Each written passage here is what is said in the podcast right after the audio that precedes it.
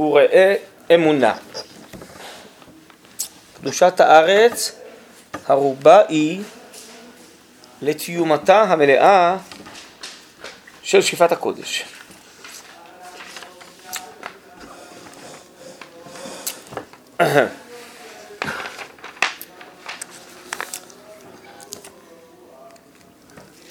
זה שאנחנו שוכנים בארץ בארץ השכינה ומקיימים אה, עליה את המצוות, זה מה שמופיע את החיים האלוקיים, מחבר את החיים האלוקיים לתחתיות הארץ, שזה הקדוש ברוך הוא ברא אותנו בעולם הזה. בשביל זה קיבלנו מצוות כדי לקדש את השם בתחתיות הארץ.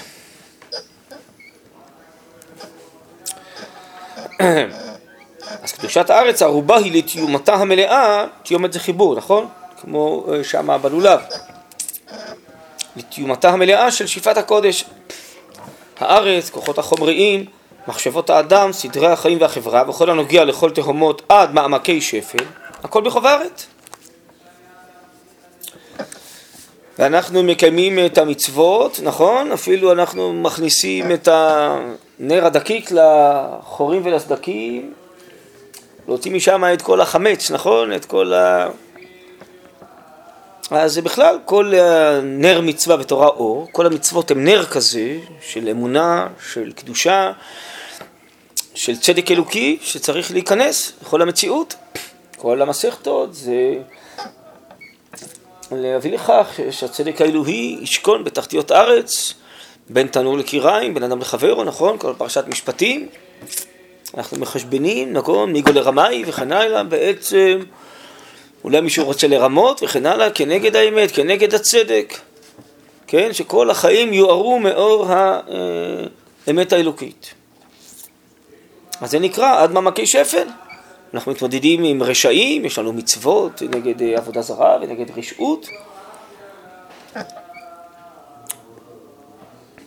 אז אצלנו זה הכל בחוברת.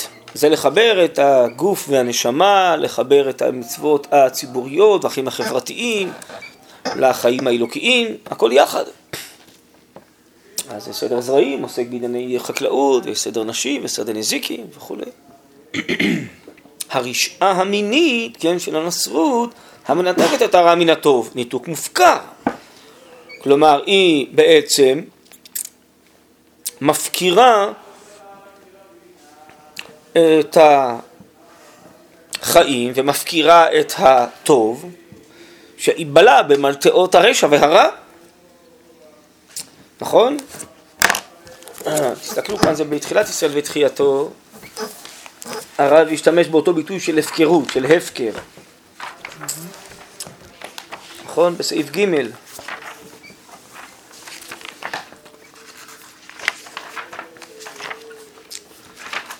תסתכלו בעמוד כ"א, לקראת סוף הפסקה, המינות הפקירה את המשפט. תקעה עצמה במידת הרחמים והחסד המדומה הנוטלת את יסוד העולם והורסתו. אין משפט, אין מערכת של אה, דינים ומשפטים בתוך הנצרות. מתוך חקירת יסוד המשפט מתוכנו האלוקי תופסת אותה רשעה היותר מגושמת. וכולי.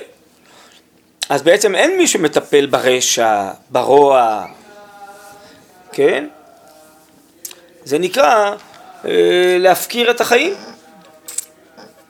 זה נובע כמובן מייאוש מן החיים, מחוסר אה, אמון שהחיים יכולים אה, להשתנות לטובה. אז עוד פעם אצלנו כאן, הרשעה המינית המנתקת את הרע מן הטוב, ניתוק מופקר. המפרדת את הארץ מן השמיים, מסלקת את הברכה מן העולם. אין התקנה אלא תלייה.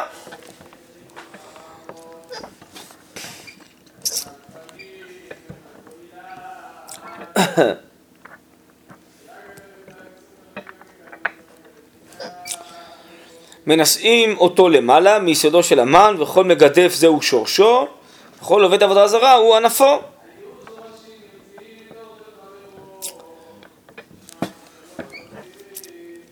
אז אה, כל ה... עבודות זרות בעצם אמרו שיש כל מיני אלים, ולטוב יש אל אחד, לרע יש אל אחר. זה לא עולם מאוחד, זה עולם מפורד, שהוא לא בשליטה כוללת של מישהו. בעצם, אה, בכמה מקומות אה, כותב הרב קוק שהנצרות בגישתה היא אלילית, היא לא מאמינה שהאלוקות שולטת בכל. ושיש אפשרות להתמודד עם הרע ולתקן אותו, ושגם ריבונו של עולם אפשר בינתיים לרע להיות בעולם כי יש לו תפקיד, עושה, נכון, יוצר אור ובורא חושך, כתוב בישעיהו מ"ה, יוצר אור ובורא חושך, עושה שלום ובורא רע. חז"ל תיקנו את זה לבורא את הכל, כמו שאנחנו אומרים בתפילה. פסוק כתוב בורא רע.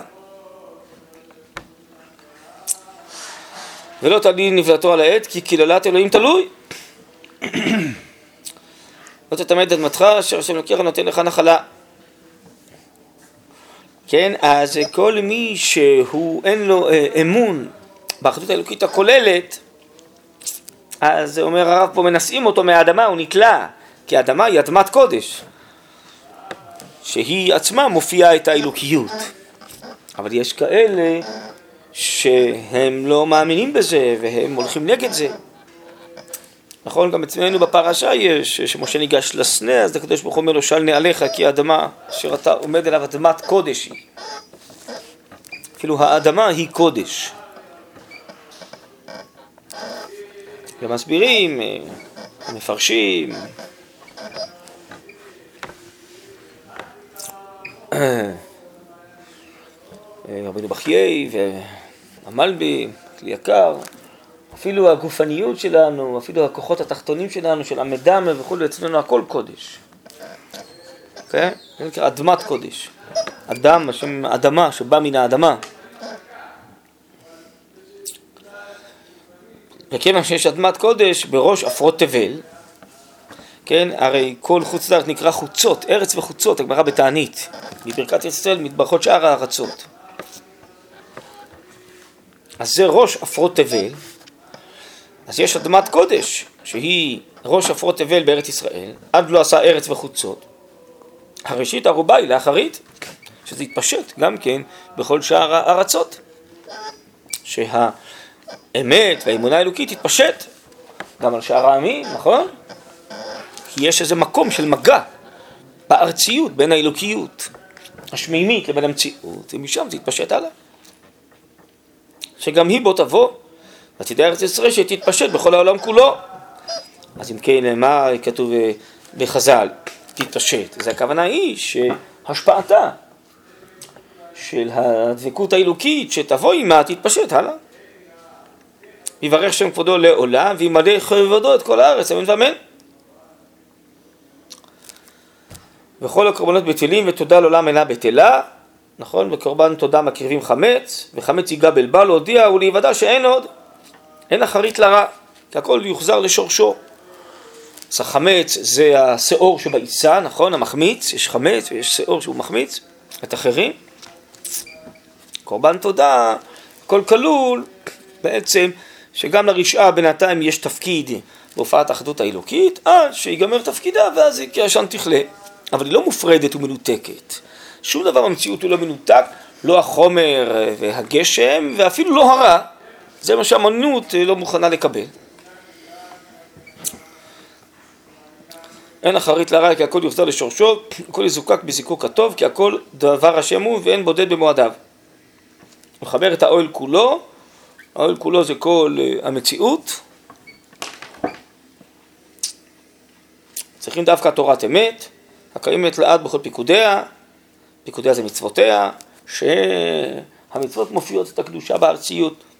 לעולם השם וכן נמצא בשמיים, אבל מתוך כך לדור ודור אמונתך כוננת ארץ ותעמוד. האמונה מופיעה בארציות.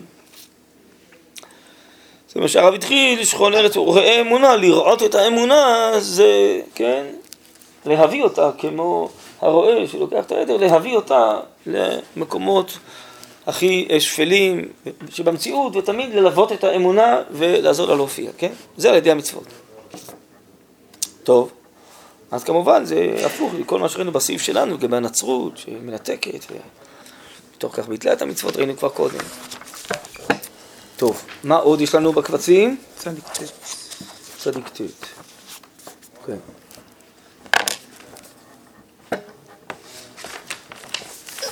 יסוד החיים.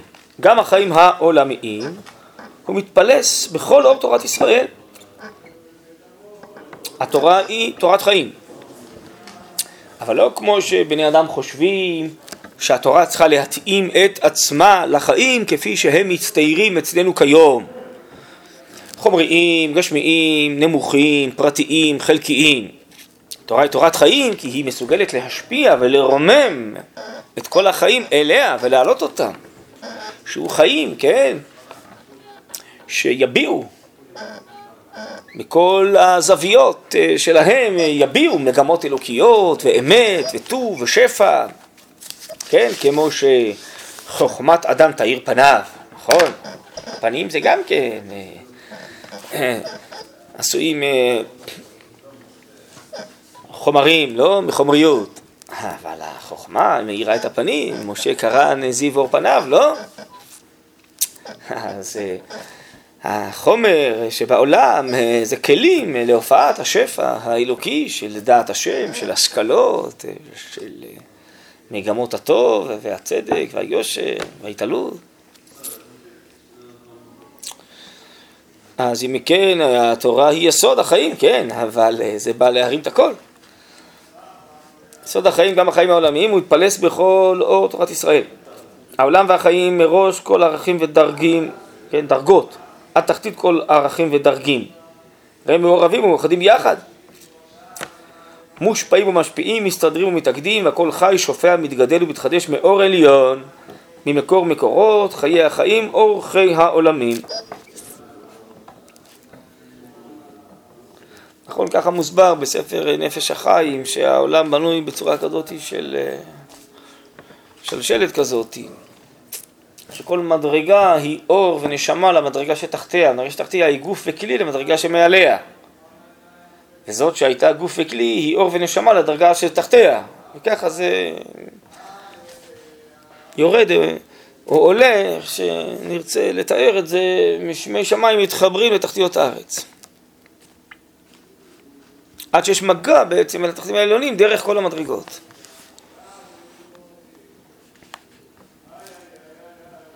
זה אני חושב מה שהרב מתכוון פה, שמעורבים ומאוחדים יחד, הם מושפעים ומשפיעים, כל הערכים והדרגות. כן, הרב מתאר את זה, וזה קשור לסוגיה של הנצרות, לומר שהכל מחובר, לא כמו שהנצרות חושבת שהעולם הזה החומרי והרוע וכל מה שיש פה הוא מנותק ממלכות שמיים.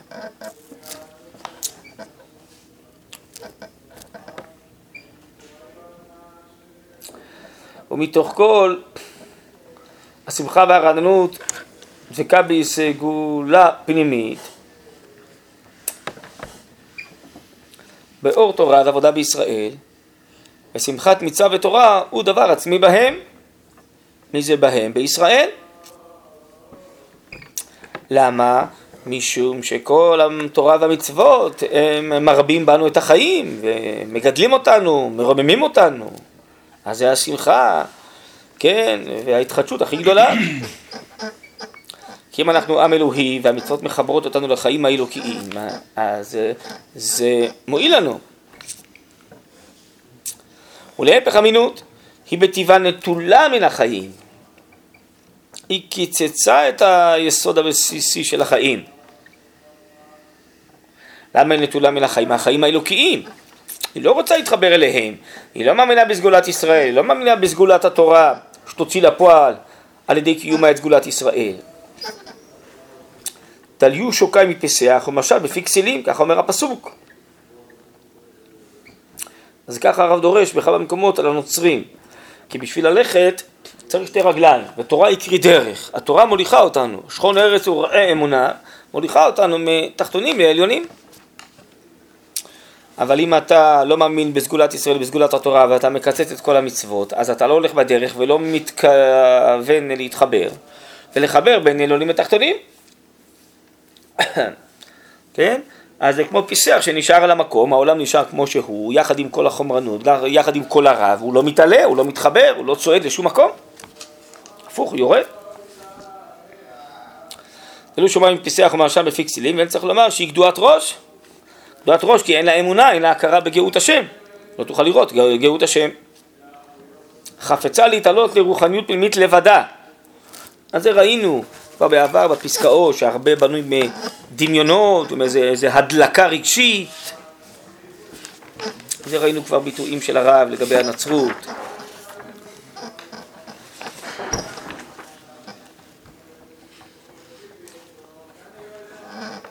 לא זוכר בדיוק איפה זה היה.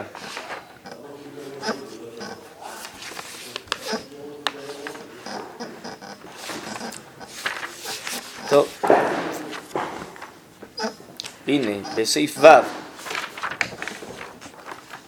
מוסיפה ברק, חמש שורות מסוף הסעיף, להדלקה הרוחנית הציורית, באף שהוא מקסם כזב ושקר שאין לו רגליים.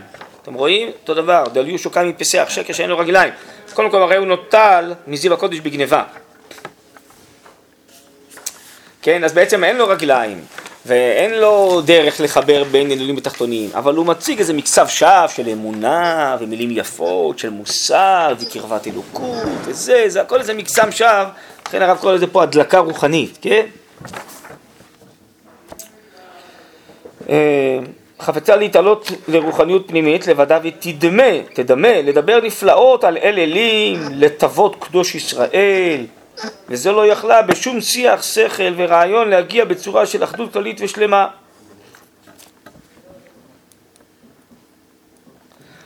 לא במדע והיגיון, לא באמונה פנימית מתוך חזון לב, ולא במוסר חשוך מרוחו.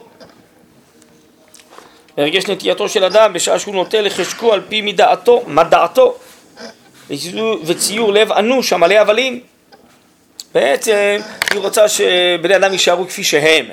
היא לא תובעת מהם עמל. זה גם הרב מביא פה באחת הפסקאות אצלנו, גם הכוזר מביא את זה בסוף מאמר ראשון. אצלנו יש עמל גדול של תורה ומצוות, עמל של לימוד תורה, עמל של תיקון המידות, עמל של קיום המצוות, זה משנה את האדם. ואצלהם זה רק איזה הבטחות, שתגיד איזה מילה, תעוף לגן עדן, נכון? בלי שום עמל, בלי שום עבודה. אתם מכירים את זה? זה פה בסעיף ט"ו, ספר אורות.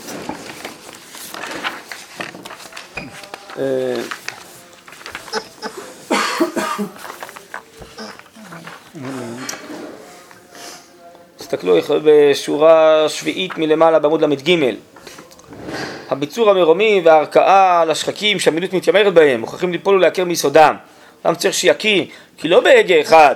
באמרת אמונה מתוארה לבדה די לאדם לעוף לגן עדן. וכל אוצר הרעה, הרצח והתיעוב, הספון בכל חדרי רוחו, בדמו ובבשרו, יכול להישאר בעינו. וממילא הלא איננו צריך צירוף, זיכוך, כן, ולימוד, ריכוז ועלייה, כן, לית דעתיר מחזירה, אין יותר עשיר מהחזיר, מזלותיו גם הרוחני מצויים בכל זמן ובכל מקום, ודם ימיין לבני אישי, המים שלו דומות לבני אדם, הגמרא בתענית אומרת שיש מגפה בחזירים, אז צריכים להתענות, כי זה עלול להיות בבני אדם, כן? בואו נקרא עוד קצת פה. קץ יושם לכל אותו החושך, יכיר אדם וידע כי כל המנות צריך שירוכז לתואר הנפש. האפשרות של התואר בתכונת העמים טעונה היא מילוי של ריכוז, שהוכן כבר מאז על ידי אותה הכנה גדולה שהפליא יד השם לעשותה, על ידי אותה אומה נפלאה וכולי. אז צריך עבודה, יש אומה כזאת קדושה, שעל ידי עבודה ועמל רב שלה היא תוכל גם להעלות את שאר העולם, אבל זה לא סתם זה דמיונות, שהם אומרים איזה מילה והכל נפתר, מבקשים סליחה והכל נמחל. כן? אז זה מה שהרב אני חושב מתכוון גם פה, ככה במילים קצרות. שהנצרות לא הצליחה בשום אפשרות להגיע למגע עם אלוקות. לא במדע והיגיון, לא באמונה פנימית ולא חזון לב, ולא במוסר חשוך מרוחו והרגש נטייתו של אדם, אפשר שהוא נוטה לחשקו על פי מדעתו, כן? הוא קובע איך הוא עובד את האלוקות, לפי מה שנראה לו, לא על פי תורה ומצוות שקיבל מן השמיים. וציור לב אנוש המלא הבלים. כן, הוא נראה לו שלא צריך את כל הדקדוק המצוות וכל העמל והזיכוך כדי לעוף לגן עדן. לא, אפשר בלי זה, רק אה, לבקש סליחה ונגיד משהו שאנחנו מאמינים והכל יהיה בסדר. טוב, זה סתם דמיונות של אה, בני אדם שקובעים את כל הקשר עם האלוקיות לפי מה שנראה להם. והעולמים התפרדו בין הרוחנית האלוקית העליונה לבינינו. הנטיות נקצצו בערכם ורוחם של מחבלי כרם הללו. ונוטל יסוד החיים מכל דעה ואמונה, וניתן מעוז החיים העולמים רק לרשעים. לעם לא ידוע השם, הם שולטים בעולם, אין מי שמתמודד איתם, אין מי שמתקן אותם, אין מי שמתקן את היצר הרע שבתוך בני אדם. הרישה חוגגת. אין דעת, הרב אומר בכמה מקומות, ששפכה יותר דמים מאשר הנצרות, האסלאם קטן עליהם. מיליוני בני אדם נשחטו על ובזכות האמונה הנוצרית. זאת דעת רצחנית, כן? וממילא דעת השם עצמה הולכת ומדלדלת ומתקשרת ומשתעבדת בעל כוחה לעולם יורד ושוקע באין מנוס, לעולם מלא גילולים ורשעה. בכל הצטדקותה של הנצרות, אינוקים כסף שיגים מצופה על חרס, שפתיים דולקים ולב רע, גם המילה דליקה, אתם רואים? זה העמדת פנים, וזה מדברים על שלום ועל פיס ועל רחמים, כל מיני מילים יפות, אבל בעצם שקועים אחוזים לגמרי ברשעה, תומכים ברשעים, בטרוריסטים. היום מוסכם בין כל חוקרי ההיסטוריה שבלי האנטישמיות של הנצרות, השואה לא הייתה יכולה להתקיים. סיפרתי לכם שיש איזה מחקר שיצא לפני איזה שנה מארצות הברית, איזה גוי, שמצא את כל המסמכים, איך האפיפיור של אז הבריח את כל האחים מרצחים, אה, הוא נתן להם פספורטים של, עם הצלב ושל אה, עובדי הכנסייה, הבריח אותם אה, ל... איפה זה היה? ארגנטינה. ארגנטינה, כן. תפסו שם את זה, את זה תפסו בדרך, קוראים לו? את רייכמן. כן? אז זה בלי, בלי האנטישמיות של כל דורות, בלי הסיוע, תוך כדי השואה, זה לא היה יכול לקרות בכלל. זה מילים יפות, וזה אותו דבר קורה היום עם הערבים, הפלסטינאים וכל ארגוני הטרור, זה אותו דבר. מובטחים אנו שעד ארגיע לשון שקר, הוד אור האחדות העליונה הטהורה, סוד אורם של ישראל בחיים ובפועל, בעולמים ובנשמות, בחיי הפרעה ובחיי האמונה, בהיטב היצירה ובגילוי אורה, כל זה יופיע וכולי, כן, זה כנראה חסר משהו בסוף. ובעצם האמונה והקדושה והטוב יופיע ויילחם עם הרשע וידחה אותו ויזכך את הכל ויעלה את הכל ואז העולם ישתנה, אז העולם יתוקן, אז העולם לא יישאר מופקר כפי שהרב כתב כאן בפסקאות האחרות שראינו. טוב אז אולי נעצור בשני אלה עכשיו לפני מנחה, אם תרצו אז נמשיך עוד את שתי פסקאות, לא? אחרי מנחה. טוב. זה מתחיל במשהו נוסף, כי אין להם אמון שיש כזה דבר, טבע אלוקי בתוך האדם, צלם אלוקים באדם הכללי, או נשמה טהורה בתוך עם ישראל. זה מפני שהם היו צריכים לקדש את אותו האיש? אה, אה הייתי אומר הפוך, הם מקדשים את אותו האיש כדי להתחמק מזה שיש טבע אלוקי בתוכיות העולם, אז יכולים לחפש נקודה אחרת אלוקית בתוכיות העולם. אז הם אומרים, אותו איש הוא האלוהים, אז הוא איתנו, כן. זה בגלל הקנאה בישראל, שאחרת רק עם ישראל הוא אלוקי ולא הם. לא, אין כזה דבר טבע אלוקי וכולם שווים. טוב, אבל אז איפה אלוקים? איך, איך, אם יש טבע אלוקי בתוכנו, אז יש לנו איזה מגע עם אלוקים. אם לא, אז איך נהיה? מה כתוב? הוא בא אלינו, הנה אלוהים פה. עכשיו, ביטול המצוות זה תוצאה של זה. למה, אם... למה לא היה מספיק סתם להגיד שזה תלוי בבחירת האדם? כן, זה מה שהם בעצם אומרים. לא, אבל הם אומרים שעדיין צריך להתחבר אליו. אם לא, אז... כן, אז זה בחירת האדם. רק שכל הקשר עם אלוקות מתחיל מתוך הבחירה החופשית של האדם. לא מתוך שהשם יצר בו כבר טבע אלוהי בתוכיותו. אנחנו אומרים מה שבחר בנו מכל העמים, שהקדוש ברוך הוא יצר עם קדוש, עם אלוהי. אז זה יצירה אלוקית הטבע שלנו. אבל הם אומרים אין כזה דבר, קשר לאלוקות, דת, זה רק מתחיל מהאדם. אין לו טבע אלוהי. אם הוא יבחר להיות קרוב לאלוקות, הוא יהיה קרוב, אם לא, אז לא. מעשיך יקרבוך ומעשיך ירחקוך, אבל אין לו איזה טבע אלוקי. אנחנו אומרים ישראל שחטא ישראל הוא... ו... כלומר שאדם הוא נשאר אה, יהודי גם כשהוא חוטא, כי יש לו נשמה אלוקית. אצלם יש איזה ניתוק. כן, כן, כן. בגלל הניתוק המוחלט, אז הם צריכים למצוא, טוב, אז איך יהיה לאדם קשר עם אלוקות? אלוקים בשמיים ואנחנו בארץ, איך יהיה קשר עם אלוקות? לא, מצאנו אלוהים בארץ.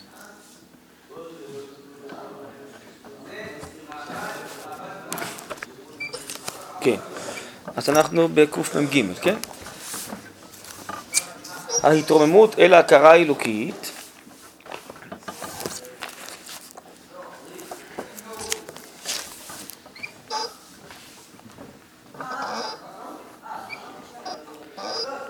באה מתוך חביון הלב,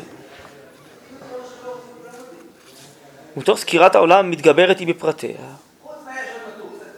בבירור ידיעת המציאות לכל אושרו בהמון פרטיו.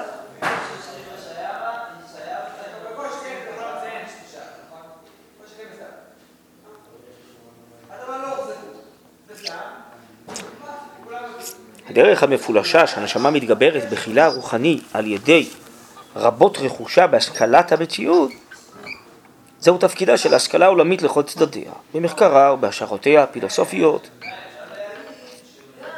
מתבטח הוא יותר ויותר על פי היסוד הישראלי מחידוש העולם מיסודו ושורשו מאפס המוחלט השוללת כל חומר וכל כוח, רק הכל מעשה אלוקים המה. וכיוון שהכל בא מסוד הידיעה האלוקית, מדבר השם, הכל מוביל אליו.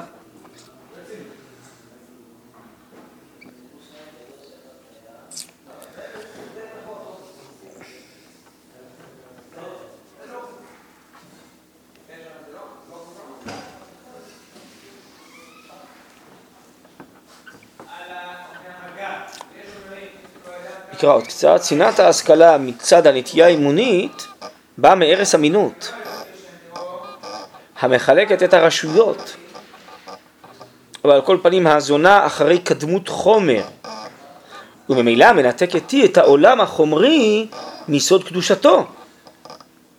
ואין לה בסיס שהוא משכן להשכלה העולמית בתכונה המקדשת ומאזרת את האדם חי בגבורה אלוקית.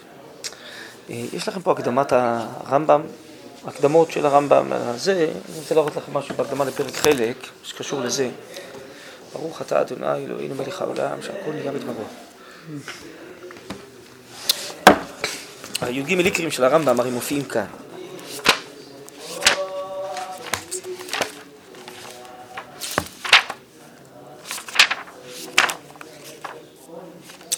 עכשיו, ביסוד הרביעי הרמב"ם כותב ככה, היסוד הרביעי, הקדמות. להאמין שיש אלוה הקדמון. והוא שזה האחד המתואר הוא הקדמון בהחלט. וכל נמצא זולתו הרי הוא בלתי קדמון ביחס אליו. כלומר, העולם הוא לא קדמון, רק הבורא הוא קדמון. והראיות לזה בכתובים רבות. וזה היסוד הרביעי, הוא שמורה עליו מאמר מעונה אלוקי קדם. זה זאת הברכה. מעונה העולם נמצא במעון של הקדוש ברוך הוא, הוא אלוהי קדם, הוא הקדמון. ובתוך המעון שלו אנחנו נכנסנו, ותחתיו זרועות עולם. כל גדולי העולם, אומר רש"י שמה, וזה, הם תחתיו. אבל הוא הקדמון. אז היסוד הזה, הנה הפסוק מעונה אלוקי קדם. עכשיו, יש פה תוספת ברמב"ם. ודע הרב שלט כותב שהרמב"ם מוסיף את הפסקה הזאת אחרי שהוא כתב את ספר מורה נבוכים. כי היסוד היותר גדול של תורת משה רבינו הוא היות העולם מחודש. המציאו השם ובראו אחר ההיעדר הגמור. היסוד הכי גדול של תורת משה רבינו זה לומר שהאלוה הקדמון והעולם מחודש. וזה שתראני סובב סביב עניין קדמותו על דעת הפילוסופים הוא כדי שיהיה המופת על מציאותו יתעלם מוחלט, כמו שביארתי וביארתי במורה. טוב, עכשיו השאלה היא כזאת, מה מתכוון הרמב"ם? למה זה כל כך חשוב לתורת משה רבינו להגיד שהעולם מחודש? זה לכאורה אחד מיסודות האמונה, האם העולם קדמון, העולם מחודש, בסדר גמור. אבל נושא של מצוות ותורה זה נושא אחר. עוד אחד מיסודות אמונה, משה אמת, תורתו אמת, ניתנה תורה בסיני, מה זה קשור לבריאת העולם? זה אלפיים שנה אחרי זה, זה נושא אחר. אומר הרמב"ם לא, היסוד היותר גדול של תורת משה רבינו הוא היות העולם מחודש, עם ציור השם ובראו אחר ההיעדר הגמור. למה? למה זה היסוד של העולם? אז הרב מבאר את זה בעצם בעולת ראייה ב' על אה, שמה מזמור דוד, בבוכו אה, מפני אה, שמה, איך זה שמה? טוב, לא רוצה להיכנס לשם עכשיו, זה ייקח זמן, רק... אה, לא זוכר שם את, ה... את המשפטים, לא משנה. אז בעצם אה, מה שמתבהר על פי דבריו של הרב שמה, שזה ככה. למה אה, מה שנותן תוקף לתורה ולמצוות זה שהעולם מחודש? כי אם העולם הוא כפי שהפילוסופיה אומרת, הוא קדמון. אז בעצם אף אחד לא ברא אותו, ובאופן עיוור הוא משתלשל, והגענו למה שהגענו היום. ככה טוענים פילוסופים כל מיני צורות, כל מיני הסברים, חומר יולי מוחלט, ולא, כל מיני הסברים יש בזה. טוב. אז אם כן, אתה שואל, מה תכלית העולם? מי אמר שיש תכלית? זה קורה, זה תהליך שקורה מאליו, אף אחד לא מכוון אותו. המונח בורא אצלם זה משהו מושאל, זה רק הנקודה הראשונה, שקדמונית, ממילא כל התהליך קדמון והכל יוצא ממנה. מתי אתה אומר שיש תכלית לעולם? רק אם אתה אומר לא היה עולם, היה רק הקדוש ברוך הוא קדמון, והוא החליט שיהיה עולם. כנראה שהוא החליט, לא סתם, לפי איזו תכלית, לפי איזו סיבה, אחרת למה הוא ברא את העולם? יש לו איזו סיבה. אז אם העולם מחודש, זה אומר שיש לו תכלית. אם הוא לא מחודש, אלא איזו הסתכלות עיוורת שכך זה קורה, אולי אין לו תכלית, נכון?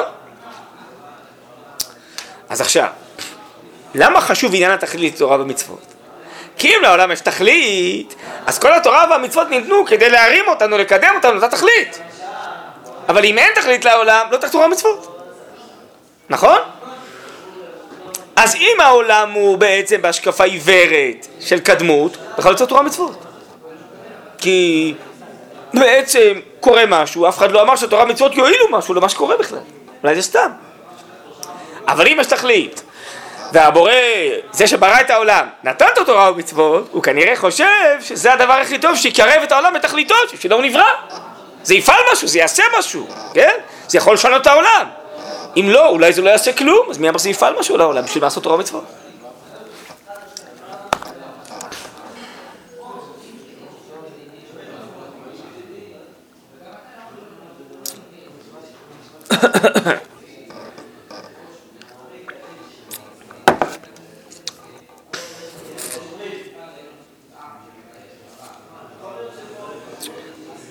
אני אתחיל אולי מפה. שנאת ההשכלה מצד הנטייה האמונית באה מערש אמינות, המחלקת את הרשויות.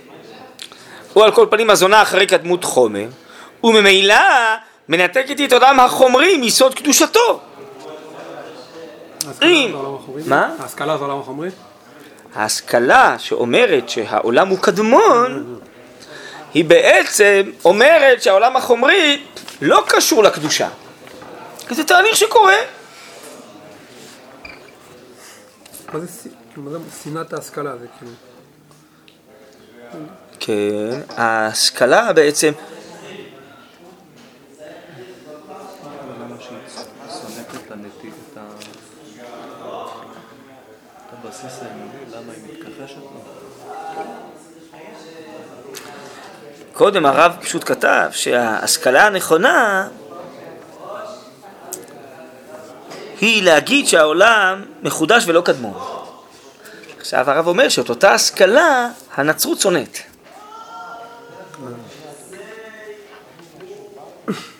היא לא רוצה להגיד שהעולם מחודש. כי זה ייטול לה את היסוד שעל זה היא בנויה.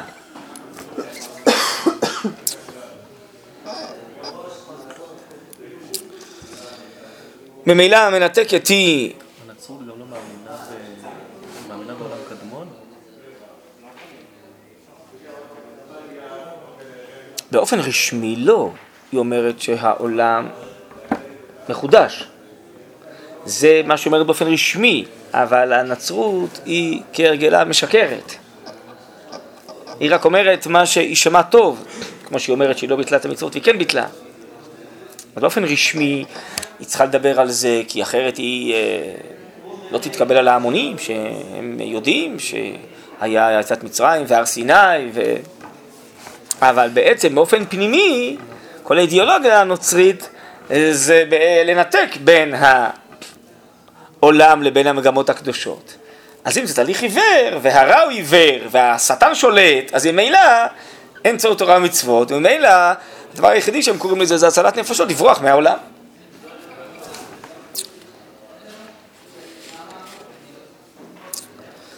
ומילה מנתקת היא את העולם החומרי מיסוד קדושתו, ואין לה בסיס ומשכן להשכלה העולמית בתכונה המקדשת ומאזרת את האדם. חיל בגבורה אלוקית. מה מאזר אותו לנו חיל? זה התורה מצוות, התורה איתן, פי הגבורה. ואני אומר, אני אתגבר. יש תקווה, אנחנו נזכך, נעלה את העולם, נקדש אותו. אבל היא לא רוצה את כל זה. באה חוכמת שלמה ומספרת בשפה ברורה בשבח החוכמה, עד לא עשה ארץ וחוצות וראש עפרות תבל. מתייחדים חוקי היצירה וחוקי החומר והכוח בדבר השם. ואין הפרש בעצמיות הפנימית של התורה והחוכמה, של ההכרה הפנימית אשר ברוח האדם, ובין הנשכר מכל מלוא עולם. החוקים והמשפטים אשר הם דבר השם, והם קיימים לעד ולעולמים, שזה המצוות, החוקים והמשפטים, אינם זזים מכל חלום וחזיון רוח, הם הרוגים בהרג, ידיעה מנצחת. זו חוסנם של ישראל, כי אין עוד מלבדו, מחולל כל, והתורה והמצוות, החוקים והמשפטים, ירימו את העולם וינצחו את כל הרשות. הם בעצמם מובילים. מי זה הם בעצמם? החוקים והמשפטים. את רוח העם להיות עם חכם ונבוי. גוי אשר אלוקים קרובים אליו בכל קוראינו אליו. חיבור בין עליונים לתחתונים. ועם יודע את העולם ואת החיים. הוא מתמם בכוחו הגדול הוא מתמם בכוחו הגדול את החזיונות החיצוניים והפנימיים של המציאות הגדולה, הרוחנית והגשמית, באחדות נפלאה ומתאימה, אתה אחד ושמך אחד, דומי כי עמך ישראל הוא אחד בארץ. המינוי שנזקקת לרוח אמונה, מוכרחת להיות בונה אותו בעיקרו ליסוד הסכלות הרחבה המתפשטת בשדרות ההמוניות. מפני אור, קרני אור ההשכלה בהירה מוכרחת היא להתיירא. חוכמת התורה, היא לא רוצה את חוכמת התורה. לא חוכמת התורה שבכתב, ובעיקר היא לא רוצה את חוכמת התורה שבעל פה.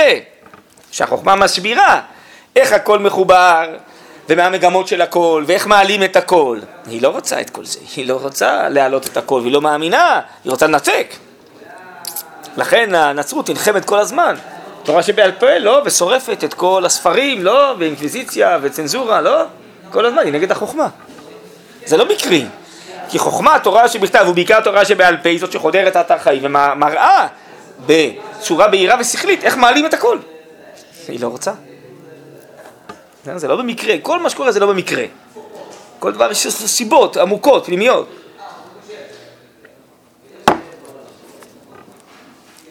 אין לה מקום שאיבה של רוח אמונים מכל העולם, שנתנכר אצלו מיוצרו. וזה כבר מונח יסוד לכל אבן וחטאת. בהגזמה של ההתאמצות לברוח מן העולם, הינה כי מוסיפה כוח לרישה להתפשט בעולם שהחליטתה לגורלה. לא כאלה חלק יעקב כי יוצר הכל הוא, הכל, האחדות האלוקית בכל, וגם הרע יתהפך לטוב בסוף. וישראל שבט נחלתו, שאין ספקות שמו. טוב, אז זה עוד זווית של הניתוק הזה מצד החוכמה וההשכלה, שלא רואה תכלית לעולם, ולא רואה דרך איך להעלות את העולם, כן? ורוצה לנתק. טוב, בואו נראה פה את הפסקה האחרונה. איפה זה? מה אמרת? קובץ ז', כן. קכ.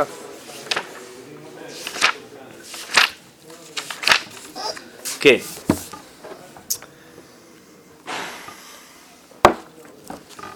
שיהיה הטבע הנפשי וגם הגופני, היחידי והציבורי, מותאם לתוכן המלא של ההשגה האלוקית וטהרתה. זהו דבר מיוחד לישראל.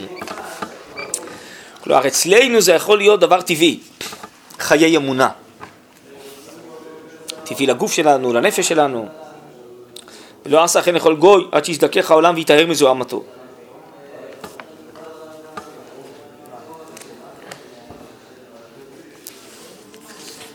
כשהאומות מחזיקים בעבודה זרה, הרי היא השגה אלוקית נאותה לערכם.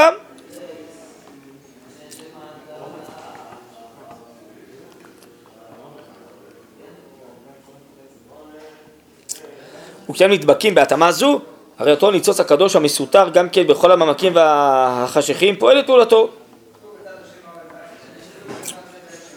כיוון שההתאמה של המחשבה האלוקית שלהם היא לפי ערך טבעם, הרי טבעם מתעבד, והפעולה הניצוצית העתידה להיגלות פועלת על זה בתוכיותה, מדריכה את העולם לידי זיכוך בסוף הכל. אבל אם מביאים להם אור אלוקי אמוני בצורה יותר זקוקה מכפי ערכם, אז אם מסגלים אותם להכלל ברעיון בכנסת ישראל, הרי ההוראה הגדולה שבאוצר החיים של ישראל מזככת את הכל. פועלת שינוי לטובה לטבע הנפשי והגופני והמטו. והתאמתו, סליחה. אבל כשהם מנותקים מכנסת ישראל, אז אותו הזיכוך המוצע גורם להם נתיקה של טבעיותם מהרעיון האלוקי. ונעשה התוכן האלוקי רעיון בדול, נבדל מכל מהות החיים, ונמצא שמפסידים בשניים. התוכן האלוקי עם כל מה שנזדקק קצת, כיוון שנקלות מוצא מטרה ישראלית, יש בו סיכים חוקים. ומיעוט הזיכוך שבו גורם ההבדלה וההפרדה של הטבעיות הנפשית והגופנית, היחידית והציבורית שלהם, התוכן האלוקי, עד שאין לו דרך לעלייה גם ברבות הזמנים. יש הבדל בין עבודה זרה למינות? העבודה זרה שעוד היום. באופן מהותי לא. מה שהרב רוצה לומר פה, אני אנסה להגיד את זה בשפתי, שהנצרות גרמה נזק רוחני, תרבותי, נפשי לכל העמים. למה?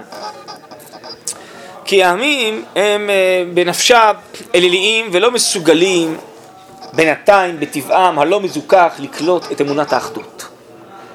אז האמונה הזאת החלקית של כוחות ואילים היא מתאימה להם. ולכן עבודה זרה בסופו של דבר התאימה להם. עכשיו, מה עשתה בעצם הנצרות? הנצרות והאסלאם הם הרי אמונה באל אחד, נכון? הם לא מאמינים. הנצרות זה אל אחד? כן, אל אחד. אבל הם מחלקים אותו. לא, אה, אז זה שלוש, טוב, אבל זה סתם מילים. בעצם אל אחד, פעם היה בשמיים, משהו בארץ, אבל בעצם זה אל אחד. הם לא אומרים שיש הרבה כוחות, הרבה אלים, אל הטוב ואל הרע. לא, באופן רשמי לא. אז בעצם יש פה איזה אור של אמונה אחדותית. אבל מה נעשה שהאור הזה, עכשיו ניסו להלביש אותו על נפשי העמים, שלא מתאים להם, שיתלבש עליהם האור הזה. אז האור הזה גורם להם להפסד בשניים. קודם כל, מה שכבר התקדם אצלם על ידי אמונת אה, עבודה זרה, נחלש. ועוד, הם מתחילים לשנוא את האלוקות. זה מפריע להם. זה בעצם כובש את כוחותיהם. זה מעוות אותם. זה גורם להם בסוף לשנאת האלוקות וכפירה ושנאת ישראל, כי זה נגד טבעה. איפה זה כתוב? תסתכלו, יש פה פסקה. באורות התחייה נ"ו, תסתכלו. פה זה ביאור של אורות התחייה נ"ו, הפסקה הזאת. זה עם ק"כ, שנייה, נרשום לי גם כן אולי את זה.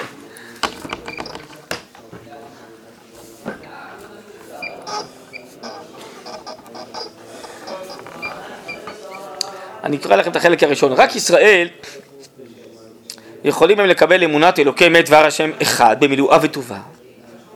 ואישיותם העצמית עוד תוסיף אומץ עם זה ותרבותם תשתגשג ותתגדל בפריחה מצוינת. כן? נ"ו. אה, נ"ד, סליחה, נ"ד, עמוד פ"ח, סליחה, עוד פעם. רק ישראל יכולים הם לקבל אמונת אלוקי אמת השם אחד במילואה וטובה וזה אישיותם העצמית, או תוסיף אומץ עם זה, ותרבותם תשתגשג ותגדל בפריחה. זה ירומם אותם, זה יביא לאושר, לברכה, כי זה מתאים לטבעם. בפריחה מצוינת. והשם יצדקו ותעללו כל זרע ישראל. אבל הגויים לא באו עדיין לידי מידה זו. ומה שהוכנסה מאורם של ישראל אמונה אלוקית בסביבותם, שלא בדרך ההתפתחות הראויה להם לפי טבעם, נלחמו באישיותם הפרטית ומלכי תרבותם. שהיא זרה, חיצונה, אנוכית ומגושמת בעצם תכונתה. אמנם יד השם עשתה זאת, עכשיו יש משפט סוגריים, שעל כל פנים תרוכך מעט הקליפה הקשה של הזוהמה האנושית בזכות שהדתות הביאו את אור ישראל אליהם. ועוד כל מיני חשבונות יש, נכון, ל- לרבותינו, לרמב"ם, לרמב"ן, שהמושג המשיח נודע באיים רחוקים, מושג הגאולה, יש צנזורה הרי שהם צנזורו את הרמב"ם בסוף פרק י"ד של מלכים, לא משנה, בקיצור.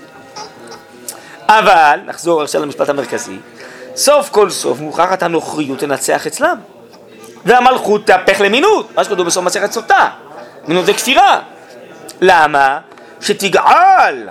מה זה לגאול? עגלת קיילי, נפלוט את האיסור, לא? תגאל את הניצוצות של רוח ישראל, הבאים מאור השם שנמסך ברוחם, ותגבר בזה יותר שנאת ישראל. זה יעשה בדיוק תהליך הפוך.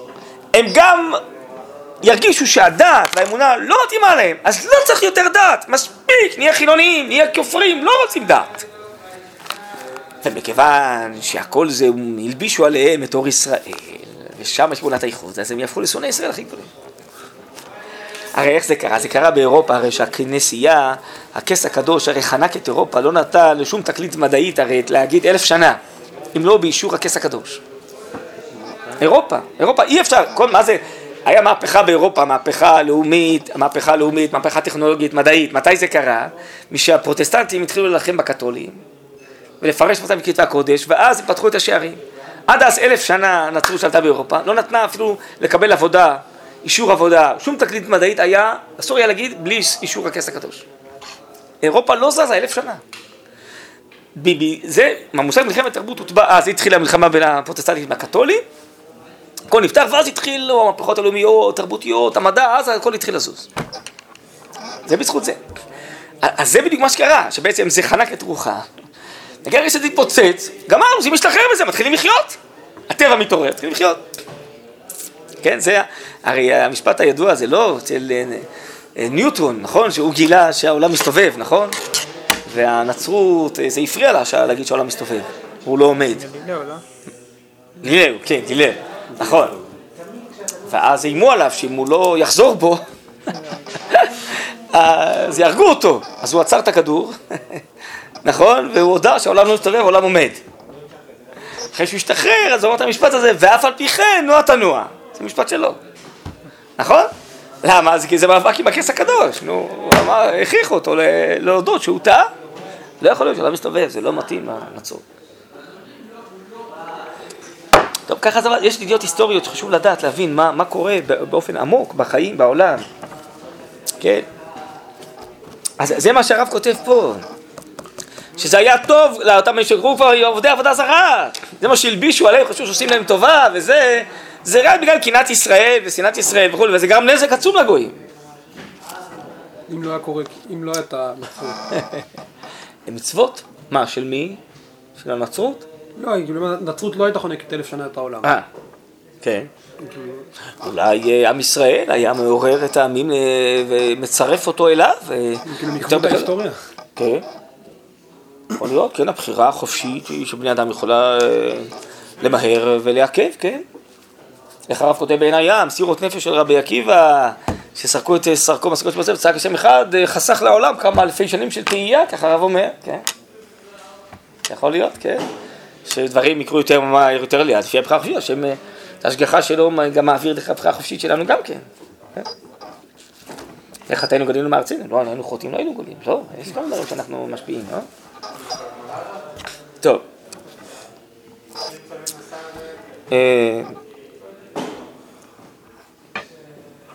לא יודע איפה הגענו בדיוק, אבל זה מהלך פה, זה מסובך פה המילים, רק נתתי את הרעיון הכללי. והרי הפרדה זו גורמת מהירות זמנית של נחלה מבוהלת, שיש בה מערה נצחית, עד אשר יעשו פנלות על כל העמים, ידעו הכל שזיכוך והתאמה לתוכן האלוקי אי אפשר, כי אם על ידי חיבור צירופי עם כנסת ישראל, אי אפשר. זה כמו שהנביאים אומרים, רק שיתחברו לעתיד לבוא הגויים עם ישראל, יעשו כולם אגודה אחת, ויאמינו בהשם אלוקי ישראל, אז דרכנו יכירו חיים וירצו גם כן לקיים מצוות, ירצו להתעלות, אבל אי אפשר מעצמם, אין להם את הטבע הזה. זה כמו שהכוזרי אומר שזה ישראל בעמים זה לב באיברים. אתה לא יכול להתחבר לנשמה שבלב בלי הלב. ישר, היד תתחבר לנשמה דרך ה... בעצמה. זה לא עובד, צריך דרך הלב. ככה את הדבר ידעתי לבוא עם ישראל. אני לא יכול להתחבר לבד אלוקות, רק דרך ישראל. כל האנושות זה אורגניות אחת, אבל הם לא יכולים, אין להם טבע כזה, זה כמו, אה, הלב זה איבר שהנשמה תלויה בו, נכון? אין את היכולת הזאת ליד, לרגל, לכליות, לחבר את הנשמה לגוף בלי הלב, נכון? זה לא איבר שהנשמה תלויה בו. אז גם האלוקיות מופיעה בעולם רק דרך ישראל. אז גם התשואה להאמין, לעתיד לבוא כשהם יתחברו לאלוקיות, אבל זה רק דרך ישראל. דרך אגב, זה רמב"ם בהלכות מלכים, הוא כותב פרק ז', אם אני לא טועה. גוי ששומר שבע מצוות צריך לשמור אותם מתוך ידיעה ואמונה אה, שהשם נתן אותם לעולם בתורת משה לישראל בהר סיני. מתוך זה, שמה, הרי איפה לומדים את זה? הגמרא בסדר לומדת את זה מכל מצוות לאדם הראשון. אז הוא מקיים אותם כי השם שהופיע בעם ישראל בהר סיני, שם כתב שם מצוות גם לגויים. אבל זה רק דרך ישראל הוא מקיים אותם, לא עצמאי.